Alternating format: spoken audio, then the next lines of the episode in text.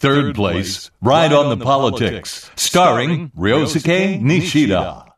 おはようございます。西田亮介です。サードプレイス西田亮介、ライドオンザポリティクス。毎週月曜日のこの時間は、僕西田亮介が担当しています。社会学者で、東京は大岡山にある東京工業大学の教員というのが本職です。まあ今日もですね、朝からということになりますが、まあ政治社会メディアと、ちょっと硬い話題を掘り下げて、えー、いきたいと思います。さて、まあ1月末になりました。最近ですね、大学では学期の終わりが見えてきて、同時にキャンパスの中では試験勉強やレポートに追われる学生たちが続出しています。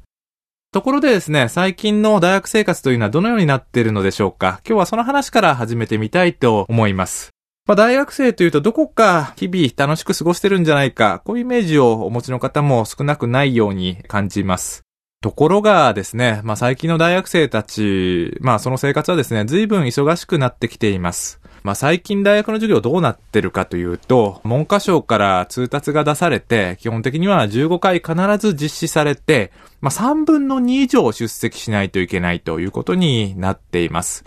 つまり、4、5回休むと単位は基本的には出ないということになってるんですね。まあ大学の授業というと、大教室で、まあ、真ん中で先生が話をしていて、それを学生たちが囲んで、なんとなく話を聞いてる、そんなスタイルの授業を思い出す人も少なくないんじゃないでしょうか。ところが、最近ではそういった大学の授業の形式というのも随分様変わりしてきています。例えばですね、授業に学生が参加したりとか、プレゼンテーションしたりとか、それから家で、えー予習をしてきて、まあ、その内容をえー授業で議論するという、例えば、まあ、アクティブラーニングとか、まあ、グループワークと呼ばれる形式の授業も増えてきてるんですね。随分大学の授業というのは、まあ、忙しくなってきて、ぼーっとして聞いてるというわけにはいかなくなってきているというのが現状です。まあ、こうしてですね、大学の正規のカリキュラムが拡充する一方で、まあ、グローバル人材だとか、まあ、インターンに行かなきゃいけないとか、まあ、ボランティアに行っておくべきだ。まあ、こういった言説を耳にすることも少なくありません。えー、大学外での活動も、まあ、就職活動が要求するということですから、まあ、暗黙の了解として、えー、まあ、欠かせないものになってきているということになってるわけですね。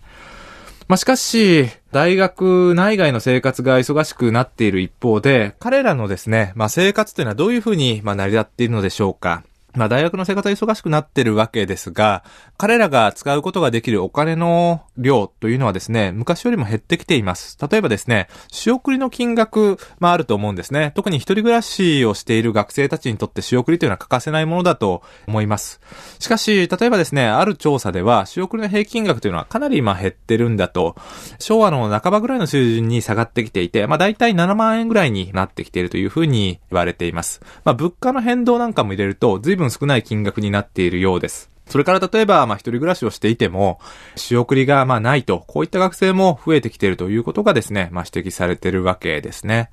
それでは、こういった仕送りが足りなかったり、それから仕送りを受けることができない大学生は、どうやって、まあ、生活をしているのでしょうか。彼らはですね、奨学金を借りながら、まあ、それから、昼夜アルバイトに、初心見つつですね、勉強と大学生活を両立するということになるわけです。しかしですね、先ほど述べたようにですね、まあ要求水準が随分高くなって、大学の授業も厳格化してますし、それから大学の外での活動も求められるようになった、現在の大学の生活と、そういったアルバイトと、や、まあ奨学金を借りた生活を両立していくというのは随分ハードルの高いことになっているようです。ところで、大学の今学費の状況というのはどうなってるんでしょうか？まあ、例えば、東京工業大学をはじめ、国立大学だと58万円、だいたい年間60万円ぐらいという、えーことになっています。私立の大学は、まあ、大学によって随分、えー開きがありますが、まあ、私立文系ですと、安いところだと70万円ぐらいから始まって、文系の中でも高いところだと、まあ、120万円近いところもありますが、まあ、平均するとだいたい100万円前後に落ち着くと思います。まあ、こうやって聞くとですね、もしかすると年長世代のリスナーの皆さんからすると、え、随分大学の学費ってのは高くなったなと思う方も少なくないのではないでしょうか。まあ、国立大学の学費も含めて、大学の学費は毎年どんどん値上がりしていっています。私立文系の場合ですと、4年間、えー大学に通うと、まあ、学費だけで400万円、えーかかることになるわけですね。これに加えて、生活費の半額、えー仮に月10万円を12ヶ月間、そして、これを4年間その生活を続けていくと、大学を卒業する頃には、900万円近い借金が、その背中にのしかかってるということになります。この奨学金は、大学を卒業すると返済するということになりますから、大学を卒業すると突然900万円近い借金を背負っているということになってしまうわけですね。今の大学生が置かれている状況というのは随分厳しくなっています。まあ、しばらく前にこの奨学金を返す、あるいは学費や生活費のために風俗で働く学生がいるんだということをですね、朝日新聞が特集を組んで紹介していたりしました。まあ、風俗というのはですね、随分時給が普通のアルバイトと比べて高い、効率がよく稼げるバイトだというふうに見ることもできますから、他のバイトをするのではなくて、まあ、風俗で学費や生活費を稼いで、大学生活と両立するんだという学生がいるということを、その記事では書いていたわけです。ただですね、もちろん、そのことが道徳的な問題で良いのか悪いのかといった問題や、それからご両親の気持ちを考えるとどうなのかと、まあ、様々な問題を組んでいる主題だと思います。しかしですね、ですねことほどさように、今の大学生たちが置かれている状況というのは、まあ、年長世代の皆さんが思っている大学生の生活のイメージとはちょっと違ったものになっているということがあるのではないでしょうか。ともすればですね、大学生というとどこかお気楽で、一日中ですね、遊びほうけているんじゃないかというイメージが払拭しきれないように思いますが、それは、まあ、やはり過去のイメージです。それからですね、実は大学を卒業してからも彼らの置かれている状況というのは、まあ、昔と異なったものになりつつあります。最近ではですね、シャープや東芝といった、かつての名門企業の不祥事や業績不振が相次いで報道されています。それに伴って、雇用環境も随分変化してきているわけですね。つまり、どこの企業に行けば安心して働くことができるのかというのも、昔のように、この企業に行けばいいということがですね、よくわかりにくくなっているわけですね。このように考えてみると、今の大学生たちが置かれている状況というのは、ちょっと厳しい状況になっているということがわかるのではないでしょうか。まあ、ここまでですね、学生の皆さんが随分厳しい状況に置かれているということについてお話ししてきました。えそれに対して大学の、まあ、先生がどういう生活を送っているのかということは、あまり知られていないような気がするので、今日は少しその話もですね、してみたいと思います。例えば、東工大の場合だと、2月に入るとですね、学生の皆さんは、まあ、いわゆる冬休みに入っていきます。これだから大学教員は暇だからいいよな、随分長い休みがあるんだよなと。まあ、このまま2月3月と、4月の半ばぐらいまで休みがあるんじゃないか、みたいなことを思う方もいらっしゃるかもしれません。しかし、学生生活同様というわけではありませんが、まあ僕たち大学教員の生活というのはですね、ちょっと皆さんがイメージする生活とは異なったものになっています。というのもですね、僕たち大学教員は休みじゃないからなんですね。学生たちは休みに入るわけですが、僕たち自身は普通に出勤することになるわけです。ちなみに東京工業大学の場合ですと、まあ国立大学法人の教員というのは裁量労働制を基準としています。しかし、基本的な就労スケジュールは国家公務員と同じものを使っていますので、まあ平日は授業があろうがなかろうが原則として出勤するということになってるんですね。なので、毎日出勤しているというわけです。例えば、僕の今年の仕事始めは1月4日からで、まださすがに誰も乗ってないガラーンとした通勤電車を乗り継いで、大岡山の研究室に来てみると、まあなんというかですね、えー学生たちはちゃんと来ていて、まあそんな中で授業をすると、1月4日からですね、授業をやってたというわけですね。で、大学教員の仕事というと、皆さんはもしかすると、まあ研究ばっかりやってるんじゃないか、自分の趣味のようなことをやってるんじゃないかとお思いになるかもしれませんが、まあよく言うのがですね、研究、教育、社会貢献と、この3つをもって研究者の仕事だというふうに言ったりします。これに加えて最近では所属している組織や、まあそれから大学全体の運営のための、まあ様々な公務も増えてきています。なので、まあ授業が終わって、まあ休みの期間中もこういった会議は行われますし、僕たちの仕事は普通にあるわけです。それから最近は大学の先生も研修に出ていくということがあります。まあ最近ではコンプライアンス、まあ法令遵守ですね、とか、それから研究倫理、授業改善、これ、ファカルティデベロップメント、FD 活動なんて言ったりするんですが、まあ授業を良くしていくような活動に関して多彩な、まあ研修がですね、年がら年中行われていて、それらの受講が、まあ義務付けられていたり、えーします。これを受けないとですね、研究費がもらえなかったりとかするんです。また、授業がない時期に合わせて、各種学会が開催されます。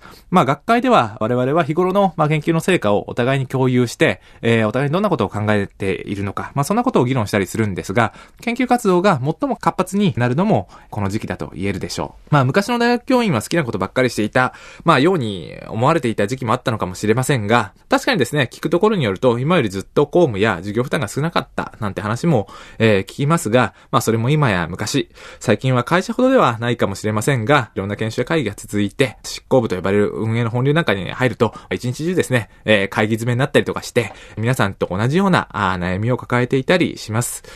どうでしょうか？まあこんな大学生活と大学教員生活の一幕もあまりまあ世間では知られていないような気がします。まあそのことがまあ僕たち大学教員それからまあ大学とまあ世間のこう距離というか、まあ僕たちがあまり、え、世の中で知られていないことの一因になっているようにも、え、感じていますので、時々はこういった話題についても、え、触れていくことができればと思っています。Third place, Ride on the Politics, starring Ryosuke Nishida.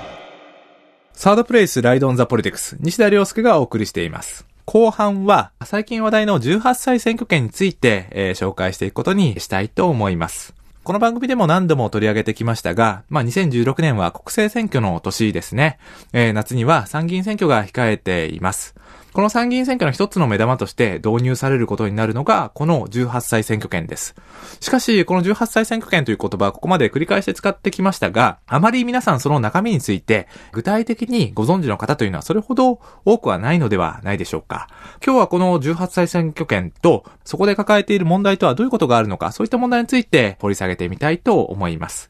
まずですね、この18歳選挙権という言葉について紹介したいと思うんですが、まあ、要は投票年齢を、まあ、18歳以上に引き下げようということになります。つまり、これまで投票年齢というのは20歳以上でした。つまり20歳になると投票することができたわけですが、これからは18歳になったらば投票することができると。まあ、そのように投票する年齢を引き下げる。このことをもって18歳選挙権というふうに、世の中では言われているというわけですね。そして、えー、初めてこの18歳選挙権が適用される選挙というのが2016年の参議院選挙ということになるわけです。それではなぜ投票年齢を引き下げることになったのでしょうかまず、一番大きな理由として挙げることができるのが、まあ今まで投票年齢だった20歳以上という規定が世界的に見て年齢として高かったということが理由として挙げることができます。例えば、キューバやブラジルではですね、16歳になると投票することができると。まあ、それからイギリス、フランス、ドイツ、中国、こういった国々は18歳ですから、まあ、ここに合わせて日本の投票年齢も引き下げられるということになるわけですね。まあ、ちなみにお隣韓国の場合は19歳というふうになっています。もう一つ、国内的な文脈を挙げることもできます。憲法改正の具体的な運用手続きを定めた、まあ、国民投票法という法律があります。この国民投票法では、憲法改正に、まあ、参加できる年齢というのが18歳以上ということになっています。まあ、そこに合わせて、この公職選挙法で、まあ、定める投票年齢も18歳以上に引き下げようという議論が出てきて、2015年に改正されるということが行われました。次にですね、この18歳選挙権の期待と現実ということを掘り下げていくことにしたいと思います。まずですね、なぜこの18歳に投票年齢を引き下げるのかということを考えてみたいと思うんですが、これは第一の理由として、日本の人口動態の問題を挙げることができると思います。つまり、高齢者の、まあ、比率が多くて、まあ、若年世代というのは随分少ないんですね。ざっくりと申し上げるとですね、例えば、まあ、段階の世代がですね、まあ、一世代に200数十万人いるということをですね、思い起こしてみると、まあ、今の現役世代というのはその半分以下しかいないわけなんですね。まあ、そうだとすると、投票の公平性と、まあ、世代ごとの公平性という観点からすると、まあ、若年世代は不利だということになりますから、まあ、少し、え、年齢を引き下げて、若い人たちの意見が政治に反映するようになるということが、まあ、期待されるというわけですね。ところがですね、まあもう一つ、これと表裏一体になった18歳選挙権の課題ということも考えてみたいと思います。まあ先ほどですね、若年世代の意見を政治に反映させるために投票年齢を引き下げる必要があるんだということをまあ申し上げました。まあところが、ここにはいくつか問題も残されています。一つは、若い世代の投票率というのが極めて低いということなんですね。まあどの選挙を見ても総じて若年世代の投票率というのは、まあ各世代の中でまあ一番低くなっています。us なので、18歳、19歳と新しく投票する人たちが増えたとしても、まあ、なかなか全体の中で占める割合というのは随分低いままに留まってしまうんじゃないか。まあ、ちなみに報道ではですね、今回の投票年齢の引き下げによって240万人新しい有権者が増えて、だいたいそれは、ま、有権者人口の中の、まあ、2%ぐらいなんだということが言われています。しかしですね、これは全国の選挙区の中で希釈されますから、まあ、実際に各選挙区で政治に与える影響というのはさほど大きくないというのが現状だと思います。なので、若い人たちの意見を政治に反映させるために取り入れる制度としてはまだまだ改善の余地があるというのが課題だと思います。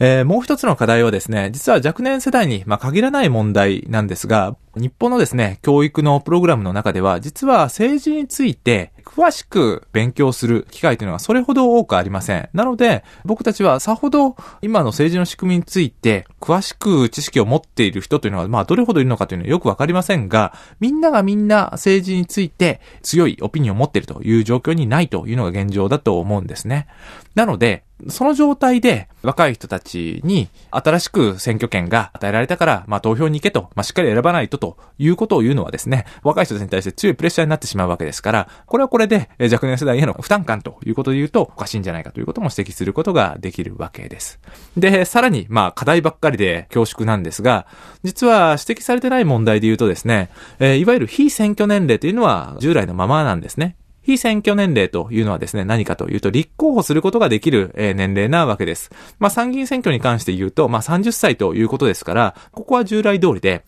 立候補できるのは、まあ、30歳以上にならないといけないということなんですね。なので、若い人たちからすると、自分たちの世代の候補者はいないのに、投票に行けということになるわけなんですね。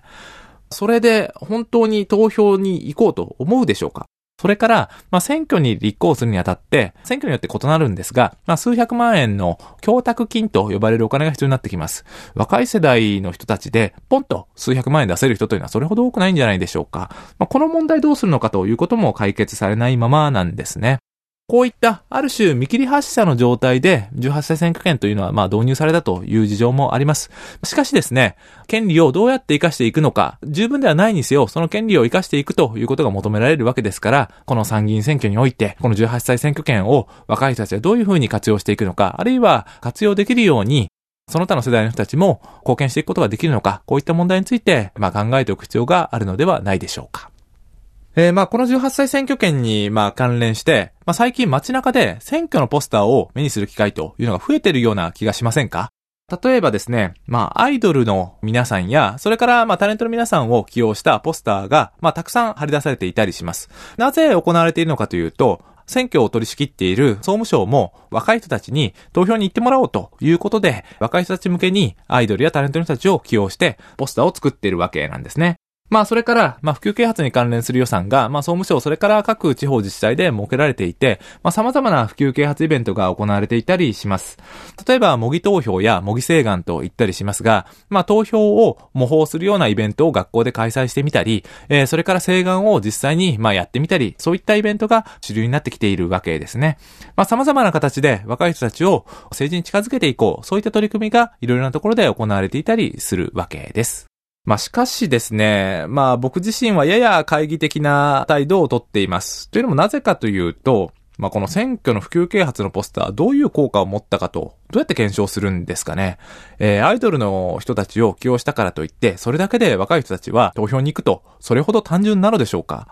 僕はちょっとそうでもないんじゃないかというふうに思っています。もっと本質的な、構造的な問題がある。えー、それは先ほどの、まあ、非選挙年齢の問題だったりですね、それから供託金の問題だったり、それから会を改めて、えー、掘り下げてみたいと思ってるんですが、僕たち自身が、まあ、民主主義や政治について、まあ、具体的な形で、価値観を掘り下げるような形で議論する機会というのはほとんど持ってこなかった、まあ、そういった教育の問題があるんじゃないか、そういったことを考えていたりします。とはいえですね、この夏に向けて、各政党もですね、様々な、この若いたちを取り込むようなイベントを企画していたり、そういえば僕自身も民主党の普及啓発のイベントで、司会をやったりですね、民主党の枝野幹事長と、それからアイドル読者モデルの皆さん、それからライターの、皆さんと一緒にですね、まあ同席してこの問題を解説したりですね、そういったイベントに登壇したりしたことがあったんですが、他にもですね、様々な形で多くの政党がこういったイベントを繰り広げていくはずです。おそらく、えー、この問題というのは今後もどんどんどんどん盛り上がりを見せていくはずですので、えー、この番組でもまた取り上げていきたいと思います。Third place, Ride on the Politics, starring Ryosuke Nishida. サードプレイス西田亮介ライドオンザポリティクス。まもなくエンディングです。今日は18歳選挙権についてお話ししてきました。投票年齢引き下げの意味と残された課題について少し理解を、まあ、深めていく、えー助けになったとしたら幸いです。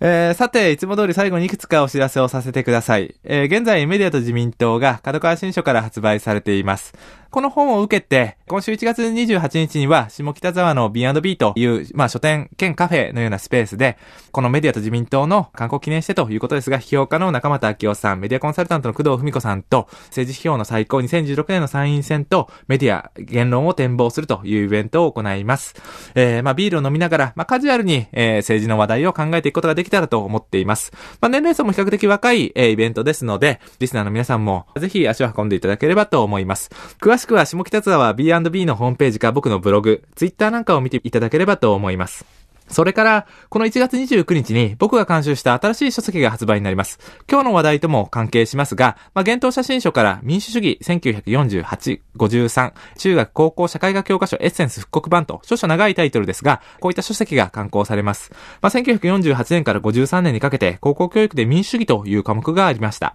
そこで使われたテキストを、まあ、現在のリスナーの皆さんでも読めるように分かりやすく手を入れて、まあ、解説をつけた書籍になります。まあ、民主主義について、まあ、最も真剣に向き合った、あるいは向き合わざるを得なかった、まあ、時代の英知が詰まった教科書だと僕は思っています。18歳選挙権や、それから憲法改正が囁かれる時代です。まあ、再読する価値があると考えて復刊のために、えー、いろいろやってきました。